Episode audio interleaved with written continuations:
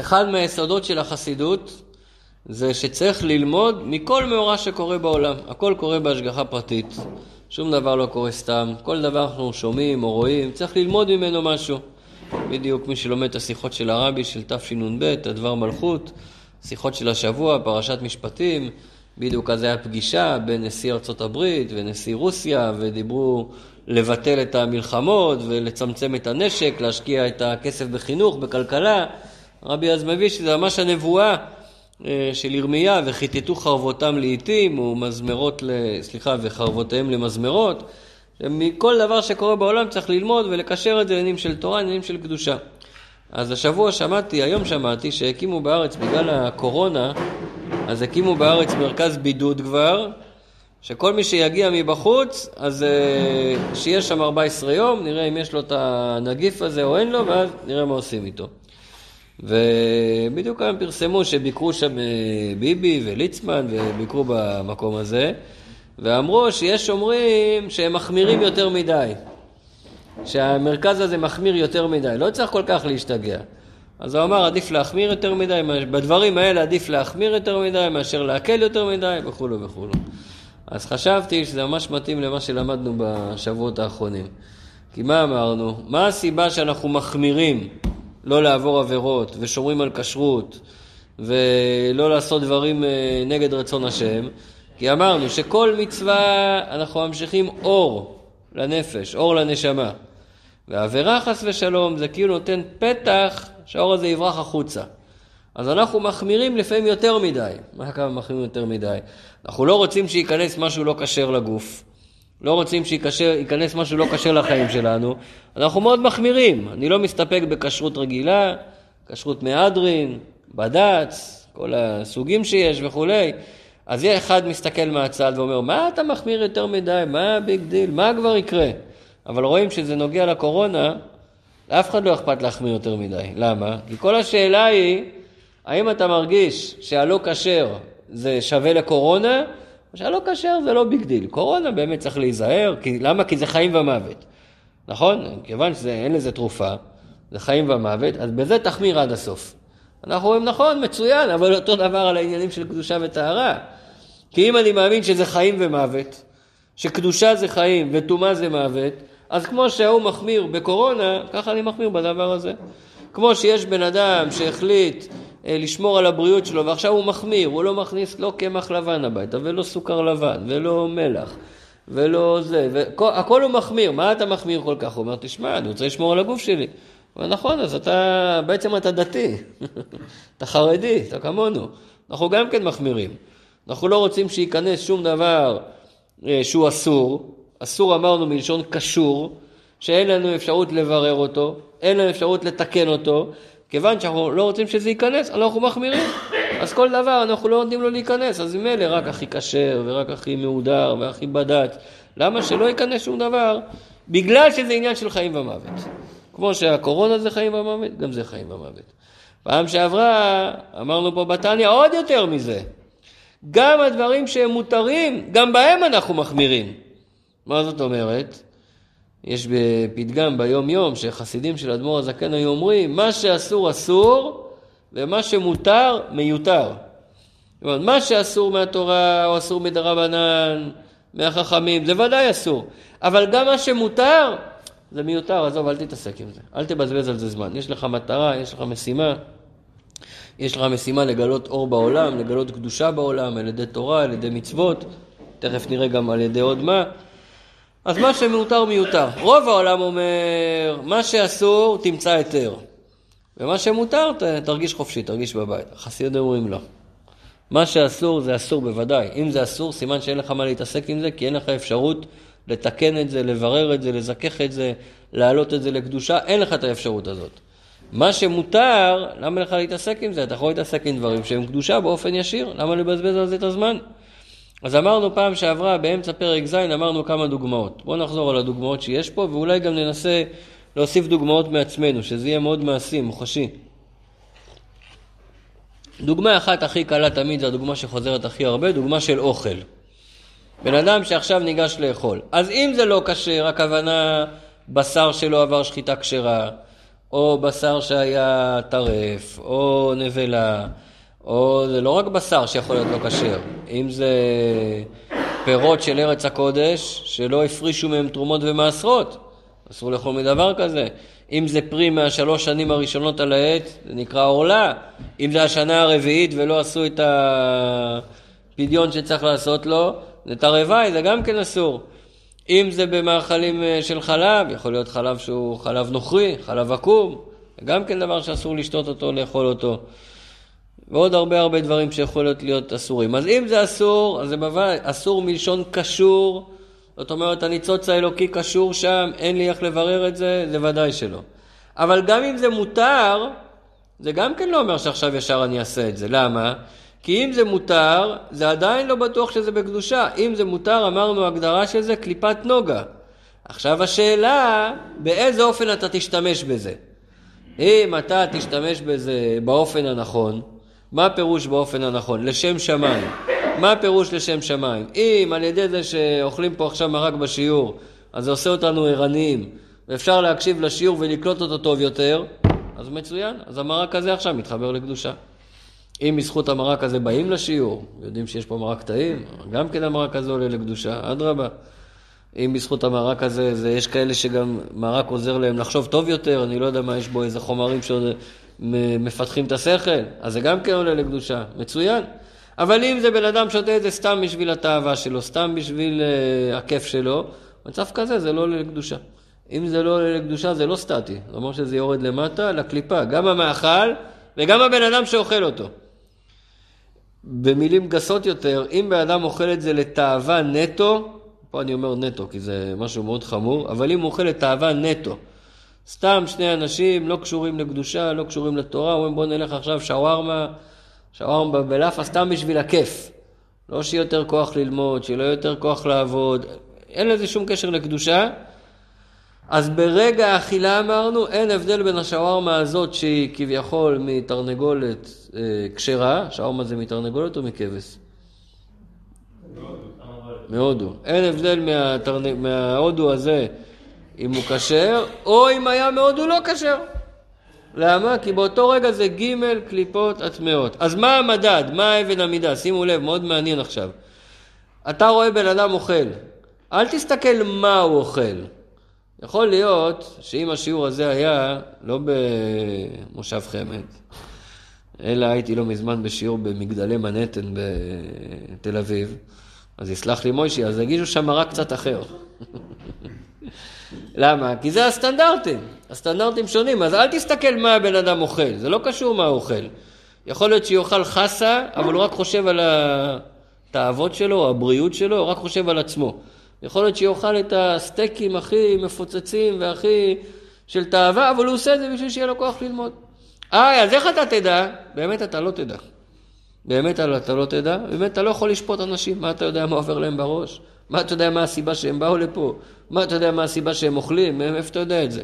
אתה יודע אם הוא מברך לפני ואחרי, אתה יודע שלפחות יש לו איזה רצון שזה יהיה לשם שמיים. אבל מה הסיבה האמיתית שהוא עושה את זה? באמת לא תדע אף פעם. תראה פתאום בן אדם בנופש, באיטליה, תגיד, או, מה זה נופש באיטליה?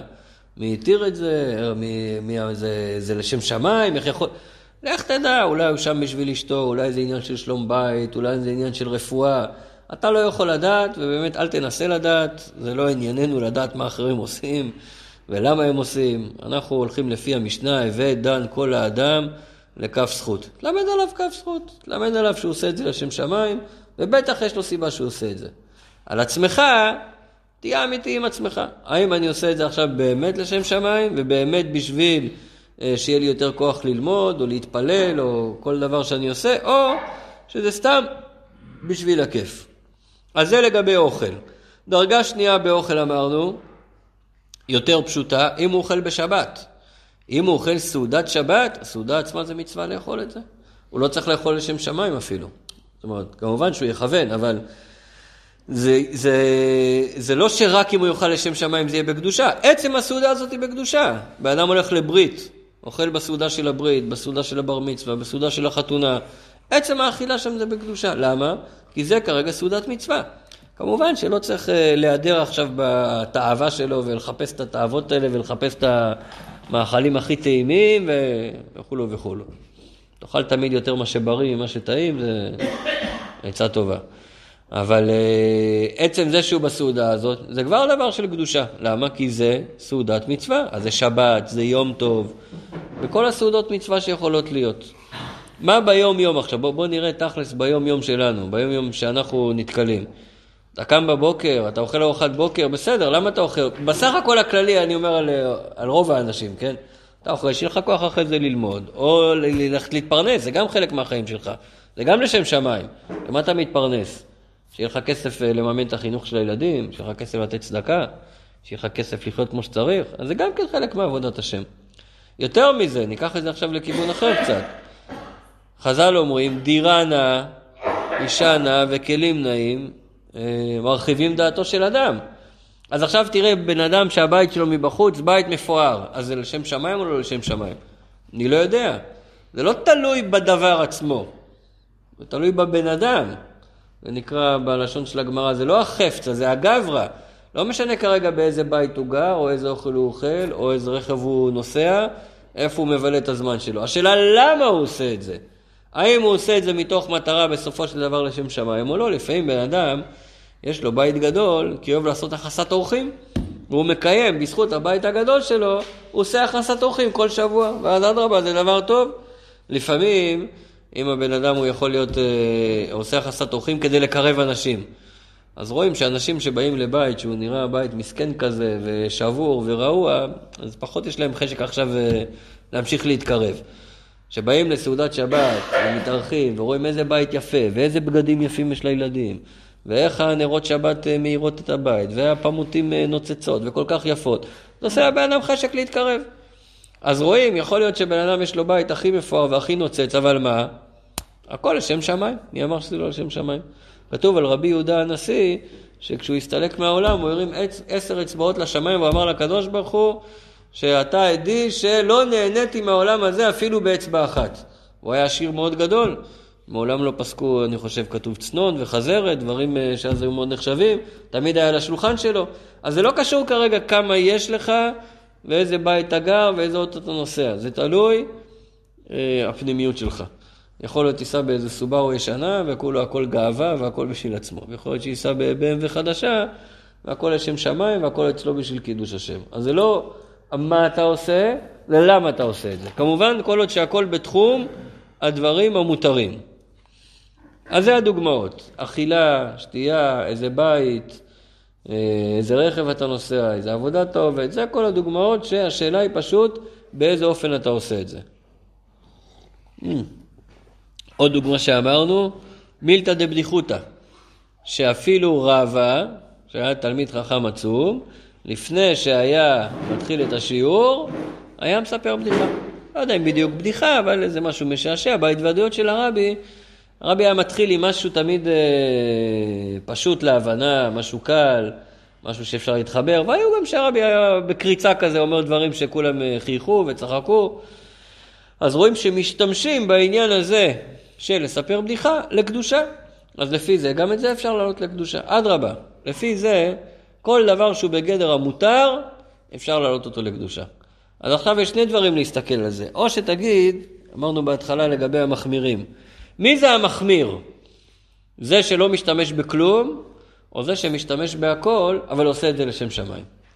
אז הקל יותר, איך אומרים, קל יותר לא לאכול בכלל מאשר לאכול חצי צלחת. כן? אם אתה לא אוכל בכלל זה קל, כי אתה, התאבון לא התחיל אפילו. תתחיל לאכול ותעצור באמצע, בוא נראה אותך, זה קשה יותר. אז באמת, אפשר להסתכל פה על התניא ובכלל על החסידות בשני אופנים. או שתגיד, החסידות הזאת אה, לוקחת לי את כל הנאות העולם, ומה זה, זה... מה, אז מה כן מותר? מה שמותר מיותר, נו מה יהיה? או שתגיד, רגע, בוא נסתכל על זה בצורה הפוכה. מה שמותר מיותר, נכון, אבל אם תעשה את זה לשם שמיים, אז אדרבה, מצוין. תעשה את זה לשם שמיים ותקדש את זה.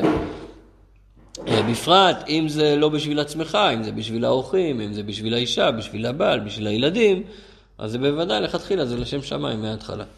כמו שאומרים שגשמיות של יהודי שני זה רוחניות בשבילך. אז כשאישה דואגת להכין אוכל בשבת טעים לכולם, אז זה לשם שמיים. בשבילה זה ודאי לשם שמיים, כי זה בשביל הגשמיות של יהודי אחר, מה שהיא עושה כרגע זה מעשה רוחני. אז זה דיברנו פעם שעברה.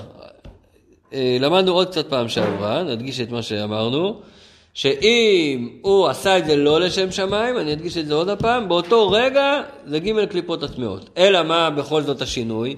מה בכל זאת ההבדל לבין דבר לא כשר בכלל? לגבי התשובה ולגבי האפשרות לתקן.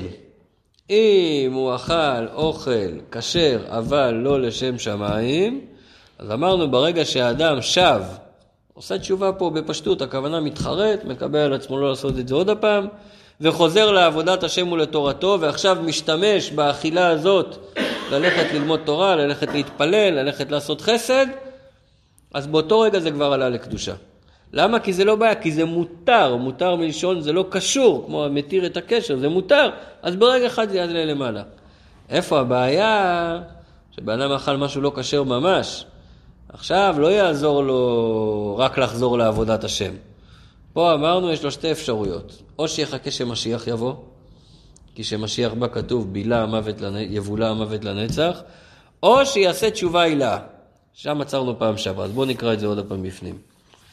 עמוד 22, בשורה האחרונה למטה.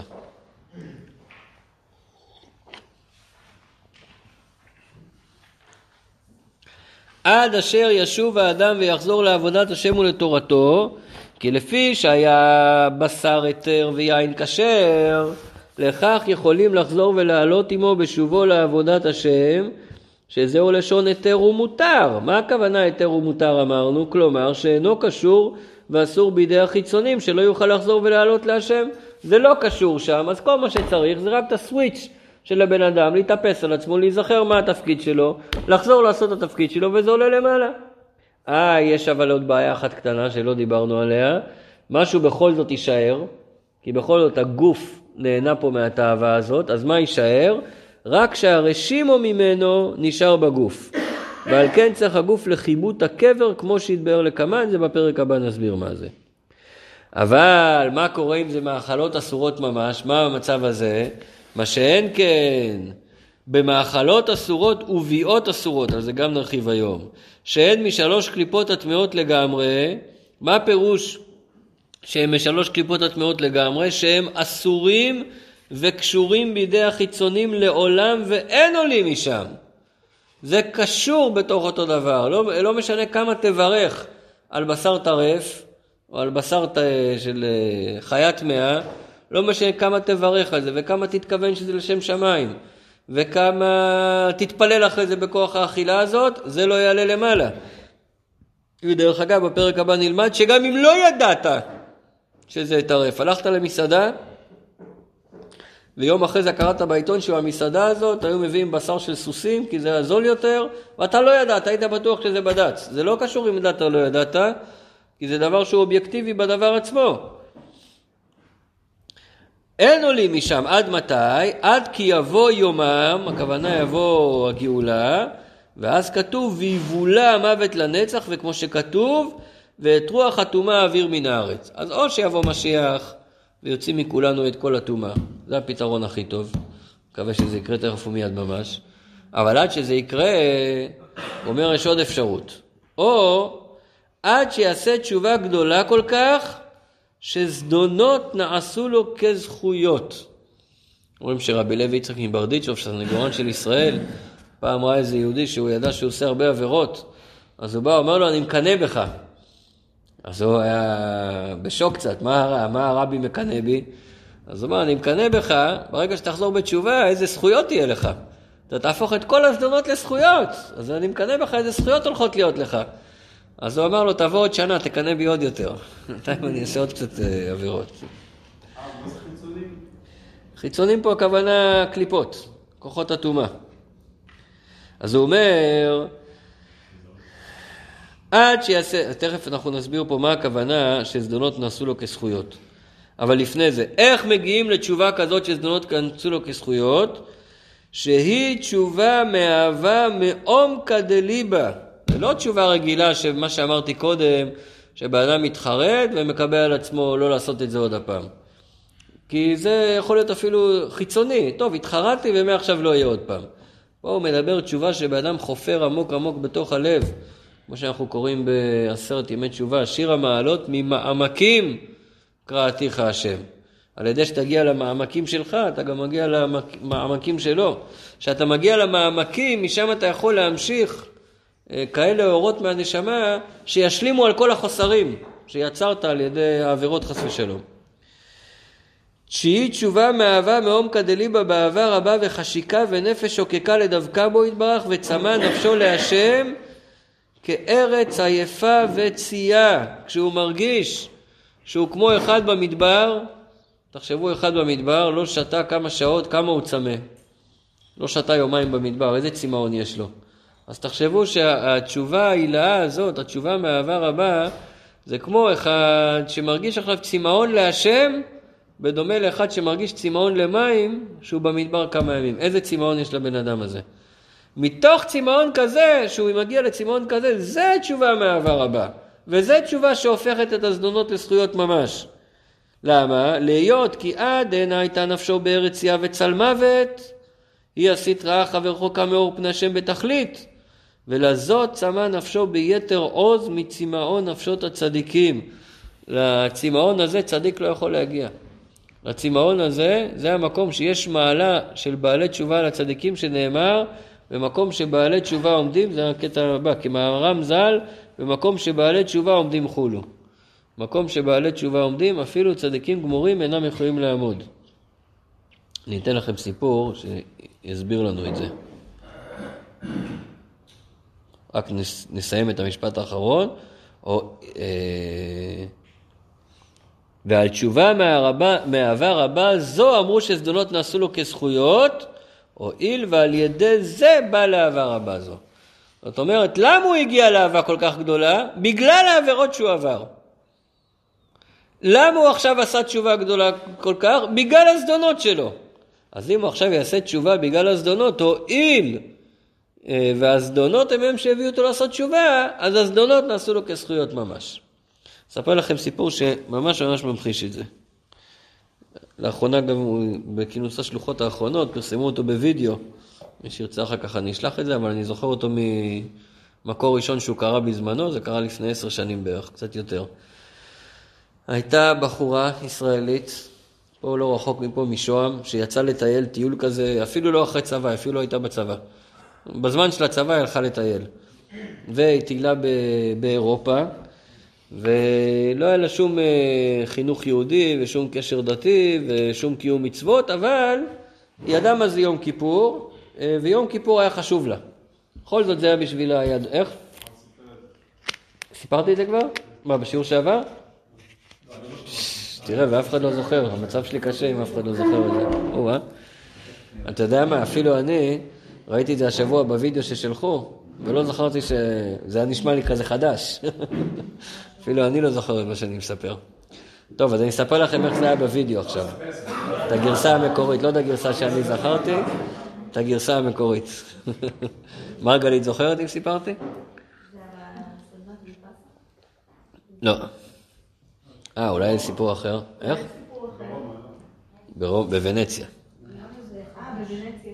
אוקיי, בכל אופן, היא הייתה שם בבית חב"ד, יש את הבית כנסת ויש את הבית חב"ד, והיא נכנסה שם לבית חב"ד לעשות אה, אימיילים כזה במחשב, והשליחה בדיוק הגיעה לתפילת נעילה, והיא רואה בחורה יושבת לה בבית חב"ד, בודקת אימיילים. עכשיו, מה בדרך כלל התגובה במצב כזה? כאילו אתה רוצה להעיף אותה משם, או איזה חוצפנית, אומר... היא אבל ברוך השם קיבלה חינוך אה, חסידי של הרבי, לקבל כל אחד באהבה ובשמחה, ולא לשפוט אף אחד, ולתת כל אדם לקו זכות. אז היא רק כזה נכנסה, לקלוט אם היא קולטת כאילו בכלל, היא קלטה שהיא בכלל לא קולטת שזה יום כיפור, הייתה עם התיק שלה שם. ואז היא אומרת לה, עוד מעט אני עושה ארוחה גדולה להמון אנשים, את רוצה לבוא לארוחה הזאת? אז היא אמרה לה, כן, למה לא? אז היא אמרה לה, טוב, יש רק איזה תפילה לפני שאני הולך להתפלל, ואז אני אלך לארוחה. טוב, והיא לא קלטה בכלל, כאילו, איזה יום ומה קורה, ו... היא אמרה, בואי תצטרפי אליי. באמת הצטרפה אליהם, וזו הליכה כזאת של דקה וחצי מהמשרד הזה לבית כנסת. ובדרך פתאום היא מתחילה לחשוב לעצמה, אה, ארוחה, אחרי תפילה, והיא רואה מלא אנשים שם לבושים לבן, פתאום היא קלטה שזה יום כיפור. והיא אומרת לה, רגע, איזה יום היום, כאילו? אז היא, השליחה, אמרה, מה אני אענה לה, כאילו? אם אני אגיד לה יום כיפור, תראו איזה רגישות. היא אמרה, היא, תיקח את זה מאוד קשה, אם היא תקלוט שזה יום כיפור. היא לא רצתה להגיד אפילו שזה יום כיפור. לא, בשבילה, כאילו, שהיא לא תיבהל מזה. אז היא אמרה לה, אז איזה יום היום? הזמן הכי מושלם שהיינו יכולות להיפגש ביחד. אמרה, אני אגיד את זה באמת, זה יעבור. אבל היא קלטה שזה יום כיפור, אז היא פשוט נכנסה בבכי לתוך הבית כנסת על, ה, על מה שהיה לה, ופתאום כולם קלטו את זה, וכל הבית כנסת בכה ביחד כל התפילת תפילה. ממש, כולם שם עשו תשובה הילה, והיא בזכות כל הסיפור הזה חזרה בתשובה. ישבה, נשארה שם ללמוד, ואחרי זה נכנסה למדרשה, ופשוט חזרה בתשובה. אז אצלה זה מאוד מודגש. אם היא הייתה צמה באותו יום כיפור, היא לא הייתה חוזרת בתשובה. בזכות העבירה שהיא עשתה, בזכות זה היא חזרה בתשובה. אז זה נקרא שהזדון הפך לזכות. הואיל ועל ידי הזדונות היא הגיעה לתשובה, אז הזדונות נעשו כזכויות. הואיל ועל ידי זה היא הרגישה כל... למה בעצם היא חזרה בתשובה? רואים את זה בווידאו, היא מתארת, היא אומרת שפתאום כשהיא קלטה שיום כיפור היא הרגישה שכל הקשר שהיה לה ליהדות, הקשר היחידי שהיה לה נקרע. ומתוך שהיא הרגישה כל כך רחוקה, היא חזרה בתשובה. אז לפעמים, דווקא כשבן אדם פתאום תופס את עצמו, כמה אני רחוק, זה מה שמקרב אותו. עכשיו, הצדיק, הוא לא מתרחק. כיוון שהוא לא מתרחק, אין לו את המקום הזה שיכול לתפוס את עצמו כמה אני רחוק ולהתקרב, אז לפי זה יש פה מעלה מאוד גדולה בבעלי תשובה.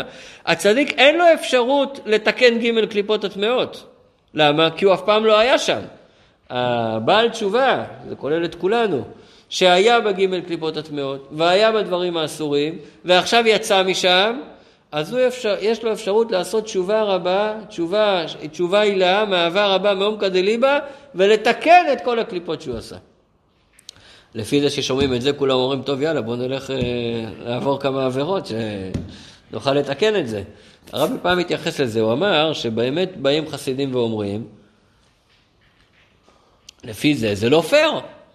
אחד שגדל בבית אה, דתי מלידה, ופחות או יותר שמר על עצמו לא לעבור עבירות, הוא אומר, זה לא פייר. למה אני לא יכול לקבל את המעלה של הבעלי תשובה גם כן? למה אני לא יכול גם כן לזכות במעלה הזאת, שגם אני אעשה את המהפך הזה? אז הרבי אמר, אתה כן יכול לזכות. אתם יודעים איך? רוצים לנחש איך? איך אחד שגדל דתי ותמיד שמר על עצמו ולא היה בגימל קליפות הטמעות, איך הוא גם כן יכול לזכות, לזכות במעלה הזאת של הבעלי תשובה, שמהפכים את הזדונות לזכויות?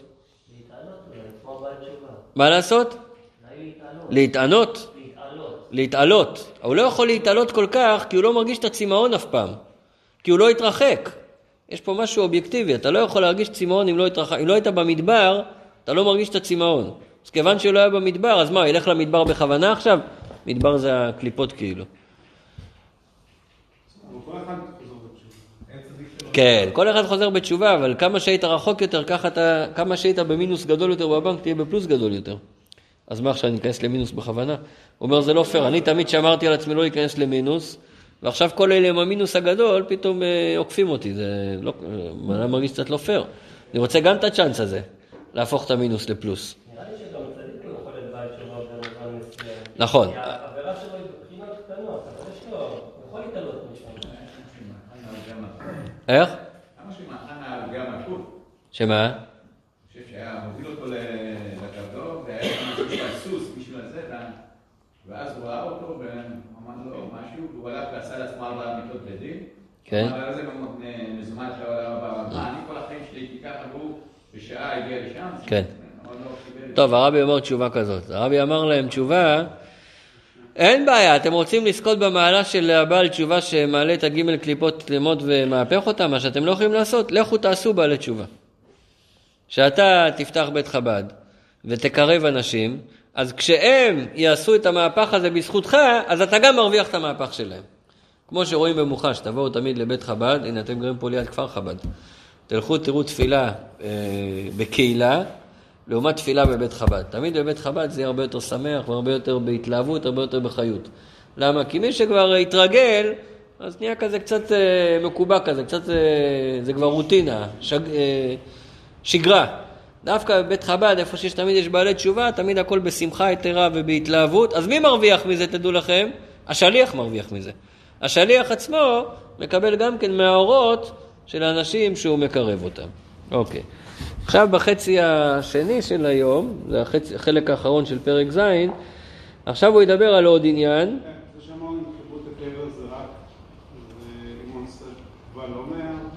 חיבוט הקבר זה גם אם הוא עשה תשובה מאהבה. אה, חיבוט הקבר זה על, על תאוות היתר. כן. על תאוות היתר יהיה קשה לעשות תשובה מאהבה, כי עוד פעם, כי לא התרחקת כל כך, אז יהיה לך קשה גם אה, לחזור. חיבוט הקבר זה על תאוות היתר. פתרון אחר לחיבוט הקבר, אם אתה מחפש פתרונות לחיבוט הקבר, אז כתוב ביום יום ששישית מהיום יגיד דברי תורה. תהילים, משניות, טניה, כמה זה שישית מהיום? ארבע שעות. טוב, בינתיים יש לנו איזה שעה בבוקר שאתה מתפלל שחרית. יש עוד חצי שעה מנחה ערבית, אז תוסיף עוד איזה שעתיים וחצי. אם יודעים קצת בעל פה טניה, קצת בעל פה משניות, קצת תהילים, אז אה, משתדלים להשלים את זה. אז רגע, בואו נקרא את זה עוד הפעם. ועל תשובה מאהבה רבה זו אמרו שזדונות נעשו לו כזכויות, הואיל ועל ידי זה בא לאהבה רבה זו. אבל תשובה שלא מאהבה זו, אם הוא עושה תשובה רגילה, כמו שאמרנו קודם, שהוא רק מתחרט ומקבל על עצמו, אבל לא מעומקא דליבה, אף שהיא תשובה נכונה והשם יסלח לו.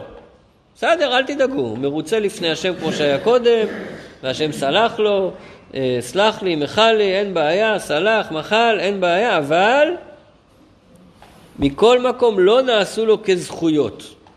יהיה לו כשגגות, לא יודע מה, או יתבטלו, אבל זה לא יהפוך המינוס לפלוס. ואין עולים מהקליפה לגמרי, חוזרים לפלן A, לתוכנית הראשונה, עד את קץ שיבולע המוות לנצח. עד שיהיה את ה... מה שאמרנו, שיבוא משיח והוא כבר יבטל את זה. עכשיו הוא מדבר על עוד עניין, לא על מאכלות אסורות. כשמשיח בא כתוב ואת רוח חתומה אוויר מן הארץ. הוא יקום לתחייה, זאת אומרת? קודם כל משיח יכול לבוא גם כשאנחנו נהיה בחיים בעזרת השם, למה, למה, למה להספיד אותנו?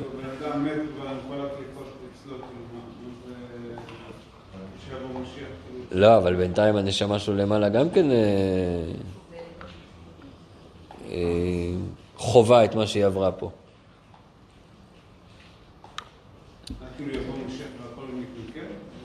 כן, כן. רוח אטומה אוויר מן הארץ. כמובן, בהתאם למה שעשית, עדיין יש שכר ועונש. עדיין זה ב... ביחס לדברים שעשית, אבל בגדול את רוח אטומה אוויר מן הארץ. זה ינקה את הנשמה לגמרי מכל, ה... מכל הקליפות, מכל הדברים הלא טובים. בעזרת השם, כן, בטח. הרבי תמיד דיבר, יש כאלה ש... אתם יודעים, הייתי בבני ברק לפני כמה חודשים, אז uh, נכנס, היינו באיזה חנות נעליים. נכנס שם איזה מישהו מבני ברק, והוא ראה אותי, והוא זיהה אותי שאני חבדניק. אז הוא אומר לי, גם אני מחכה למשיח, שלא תחשוב שרק אתם מחכים למשיח. אמרתי לו, בוודאי, כולם בתפילה, שלוש פעמים ביום, צמח דוד עבדך, מדברים על זה כל הזמן. הוא אומר לי, אבל אני לא יודע מה אתם כל כך מדברים על זה כל הזמן, לא כדאי לך להיות פה כשמשיח יבוא. אה, יום הדין הגדול, ויהיה אסונות, ויהיה זה, ויהיה זה, ויהיה זה. הרב לא דיבר ככה אף פעם. משיח יבוא, ובעזרת השם הכל יהיה בחסד ורחמים. אלא מה? יתגלה אור מאוד גדול. כשמתגלה אור מאוד גדול, אז אם יש לך כלי לזה, אז צדיקים נהנים מזה, אתה נהנה מזה, מכל מה שעשית כלי. מה שלא עשית כלי עדיין, אז זה בהתחלה יהיה פחות מהנה. אבל אף פעם הרבה לא הדגיש את הדברים השליליים, אלא רק את הדברים החיוביים שבזה. אז גם היום אנחנו מדגישים רק את החיובי שבזה. עכשיו נדבר על עוד משהו קצת אה, פחות נעים לדבר עליו, הוא ידבר על עניין של, אמרנו קודם, מאכלות אסורות וביאות אסורות. ביאות אסורות זה שגבר נמצא עם אישה שאסור לו להיות איתה. בין אם זה אשתו כשהיא לא טהורה, כשהיא אסורה לו, בין אם זה אישה אחרת, חס ושלום, אשת איש, או אריות, אה, משפחה וכולי וכולי. או שגבר עם עצמו עושה את זה. מה קורה במצבים האלה? הוא אומר ככה. הוא מביא את זה בתור העבירה היחידה שאף על פי שלא תעשה תשובה מעבר רבה, כן אתה יכול לבטל את הקליפות בעבירה הזאת. בואו נראה. אך החיות שבטיפות זרע שיצאו ממנו לבטלה, אף שירדה ונכללה בשלוש קליפות הטמעות, הרי זו עולה משם בתשובה נכונה ובכוונה עצומה בקריאת שמע, של המית... בקריאת שמע שעל המיטה. מה זה קריאת שמע שעל המיטה? אז המנהג הוא שחוץ משלוש תפילות ביום, שחרית, מנחה וערבית, אנחנו עושים גם קריאת שמע שעל המיטה. עוד קריאת שמע פעם אחרונה ביום, ממש לפני שהולכים לישון. אה, לא צריך לעמוד על המיטה, הכוונה שזה לפני השינה. ובקריאת שמע הזאת עושים תשובה, עושים וידוי, ישבנו, בגדנו וכולו וכולו, ועל ידי זה מתקנים את כל היום האחרון. אז פה הוא אומר, העבירה הזאת של זרע לבטלה, אף על פי שזה גם כן ג' קליפות הטמעות, בכל זאת, גם אם הוא יעשה תשובה רגילה, אבל בכוונה עצומה, בקריאת שמע שעל המיטה, גם כן יבטל את הקליפות האלה. אף שירדה, סליחה, ובכוונה עצומה בקריאת שמע שעל המיטה כנודע מהאריזל, הוא מרומז בגמרא, הגמרא אומרת, כל הקורא קריאת שמע על מיטתו, כאילו אוחז חרב של שתי פיות חולו, להרוג גופות החיצונים שנעשו לבוש לחיות שבטיפות, ועולה החיות מהם כידוע ליודעי חן, יודעי חוכמה נסתרה. זאת אומרת שיש פה אפשרות לתקן את זה פשוט על ידי התשובה בקריאת שמע, שיעשה קריאת שמע בכוונה גדולה, שיתחרט באמת, שיצטער, שיקבל על עצמו לא לעבור את העבירה הזאת עוד הפעם, וזה מוציא, אה, מוציא מהם את החיות. ולכן, כיוון שהעבירה הזאת זו עבירה כזאת מיוחדת שמצד אחד זה איסור מאוד חמור, מצד שני יש אפשרות לתקן את זה, לכן לא הוזכר עוון זרע לבטלה בתורה בכלל ביות אסורות, הוא לא מוזכר יחד עם שאר הביות האסורות. אף שחמור מהן וגדול עוונו בבחינת הגדלות וריבוי הטומאה והקליפות, שמוליד ומרבה במאוד מאוד בהוצאת זרע לבטלה יותר מביות אסורות, אז למה זה מצד אחד אומרים שהעבירה הזאת זרע לבטלה זה יותר חמור מביות אסורות, מצד שני אומרים שאפשר לתקן את זה. למה? אם זה יותר חמור, אז א', למה זה לא כתוב איתם יחד בתורה, וב', איך זה שאפשר לתקן את זה ואותם לא? זה אומר, רק שבביות אסורות מוסיף כוח וחיות בקליפה טמאה ביותר, עד שאינו יכול לעלות משם החיות בתשובה. בתשובה רגילה, הוא לא יכול לתקן ביה אסורה. למה? אומר את זה בסוגריים. מפני שנקלטה ביסוד דנוקבה דקליפה המקבלת וקולטת אחריות מהקדושה. מה שאין כן בזרע לבטלה, שאין שם בחינת נוקבה דקליפה, כן? הגבר הוא לבד. רק שכוחותיה וחילותיה מלבישים לאחריות שבטיפות, כידוע ליודעי חוכמה נסתרה. זאת אומרת, כיוון שאין בו, פה כלי שקלט את ה... מה שיצא מהעבירה הזאת, אז הוא יכול לתקן את זה. אבל אם זה היה ביאה אסורה, לא זרע לבטלה, מקרה כזה זה כבר, אה, זה נקלט בעולם, עכשיו הוא לא יכול לתקן את זה, למה? כי זה כבר לא חלק מהגוף שלו, זה חלק מגוף אחר, יכול להיות שיהיה מזה גם אה, ממזר, יכול להיות שיהיה מזה ילדים. אז עכשיו, אם כבר יש מזה גוף חי אחר, איך אפשר לתקן את זה? מה שלא תעשה, החיות נמצאת, החיות קיימת, קיימת וזה מול העיניים שלך. לכן באמת היהדות, כל, אנשים לא מבינים את זה לפעמים, אבל כמה אה, העניין של אה, קדושת הבית והקדושה של שלום בית, כמה זה עניין חשוב. כי אם יש חס ושלום דבר כזה של ביאה אסורה, אז זה דבר שהוא לכל החיים. הילד הזה עכשיו שנולד מביאה אסורה, אם הוא נקרא ממזר, או עכשיו הוא לא יכול להתחתן, הוא בבעיה לכל החיים שלו. על, אז לכן כל כך שומרים על כל העניינים של שלום בית. מה אתה אומר? לא, אמרתי בין הנידה. כן. זה מה שהוא יגיד עכשיו, שזה מעוות שאינו יכול לתקון. למה? כי זה כבר נהיה גוף, זה נהיה בשר ודם. אז איך הוא יכול לתקן דבר כזה? איך הוא יכול להוציא את החיות?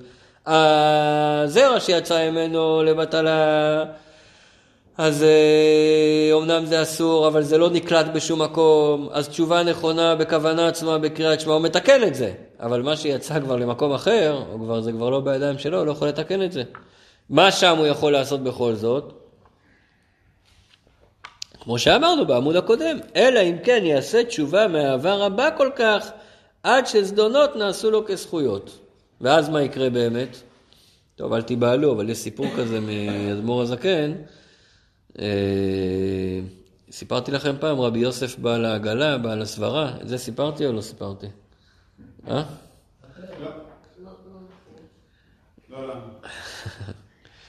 זה, זה בעיה שעושים הרבה שיעורים, אז אתה לא זוכר מה סיפרת איפה, צריך לסמן כל סיפור, כי אחרת אתה... מקום אחד לא מקבל כלום, מקום אחד מקבל הכל כפול, זה יכול להיות בעיה. תראו מה היה פעם בעולם, איך העולם היה שונה. שלאדמו"ר הזקן היה חסיד שהיה תלמיד חכם, קראו לו רבי יוסף בעל הסברה, היה ראש ישיבה אפילו. וכשהוא היה אצל אדמו"ר הזקן ביחידות, אדמו"ר הזקן אמר לו, שאם פעם יציעו לך להיות הרב של העיר, אז תדע שאתה צריך להמשיך להיות ראש, סליחה, אז תדע שאתה צריך להיות בעל עגלה. בעל עגלה, הכוונה נהג מונית. פעם זה היה סוס ועגלה, בעל עגלה. אם יציעו לך להיות הרב של העיר, תדע שאתה צריך להיות בעל עגלה. טוב, הוא שמע את זה, חזר לבית שלו, עברו כמה שנים, בינתיים אדמו"ר הזקן כבר הסתלק מהעולם, ויום אחד דופקים בדלת, ומגיע הוועד של העיר, והוועד של העיר אומר לו שהם רוצים שהוא יהיה הרב של העיר. איך שרואים את זה, ישר עולה לו פלשבק מהיחידות עם אדמו"ר הזקן, שאדמו"ר הזקן אומר לו שאם יציעו לך להיות הרב של העיר, תדע שאתה צריך להיות בעל עגלה. טוב, ישר הוא אמר להם שהוא לא יכול, והוא חשב עכשיו מה אני אעשה, מה, תחשבו, ראש ישיבה שהולך עכשיו להיות נהג מונית, להיות נהג אה, משאית, זה נראה לכם, אה, אתם מכירים ראשי ישיבה שמוכנים להיות עכשיו נהגי מוניות והסתובבו כל... לא מצד הפחיתות כבוד, מצד בן אדם שכל העולם שלו זה עולם של השכלה, בעולם של לימוד, פתאום לעסוק בעבודה שזה רק לשבת ליד ההגה, זה, הוא, לא, הוא לא יכול לבטא את עצמו שם, זה לא... וגם מצד הכבוד, זה גם לא פשוט. לא ידע מה לעשות, יום אחרי הוא הלך לעגלונים, התחיל לבקש שילמדו אותו, כולם צחקו עליו, הוא גם לא יודע מה, הוא יודע לשים גריז וזהו, הוא לא יודע לעשות את הדברים האלה. וכבר יצאו שמועות בעיר, מה הוא השתגע, מה קורה שם. חוזר הביתה, אשתו שאלה אותו, מה קרה? מה זה הפדיחות האלה? מה אתה עושה? אז הוא אמר לה ש... הוא סיפר לה את הסיפור עם אדמו"ר הזקן, והוא אמר לה, אני מתלבט מה לעשות עכשיו. אז היא, אשתו הצדיקה, אמרה לו, אם אדמו"ר הזקן אמר לך את זה, מה אתה מתלבט? בוודאי שתהיה בעל עגלה. והסיפור מאוד ארוך, הוא באמת נהיה בעל עגלה, והוא היה אומר כל הזמן משניות בעל פה, ולומד תוך כדי, והוא הגיע פעם לאיזה פונדק, והיה שם מישהו שהיה צריך שהוא יסיע אותו, והוא אמר אבל רק בתנאי שזה אחרי התפילה בבוקר. בכל אופן, מה שקרה, אותו אחד אה, שמע אותו מתפלל, מסתבר שאותו אחד היה יהודי שהתבולל. היה נשוי עם גויה, והיה לו ילדים מהגויה הזאת, וכשהוא שמע את אדמו"ר הזקן מתפלל, אז אה, החזיר אותו, לא את אדמו"ר הזקן, את החסיד שלו, רבי יוסף בעל הסברה, שהפך להיות רבי יוסף בעל העגלה, כשהוא שמע אותו מתפלל, הוא חזר מזה בתשובה, והוא נהיה מאוד מאוד חולה, וכמה ימים שם שהוא היה מאוד מאוד חולה מכל הסיפור הזה, אבל באמת הוא החליט לחזור בתשובה שלמה, ותוך כדי, אותו חסיד ככה התחיל, אה, כרגע לא, בשלב הזה אני לא זוכר את כל הפרטים אה, מהשלב הזה של הסיפור, אבל מה שקרה, שהגיעה הודעה שילד שלו נפל לנהר ומת. והגיעה הודעה על עוד ילד שלו כזה, שגם כן אה, מת, של המתבולל, שחזר בתשובה, ואני לא זוכר בסוף אם הוא בעצמו גם כן מת, או שהוא חזר בתשובה וחזר להיות חיים, לחיים של יראת שמיים, אני לא זוכר כרגע.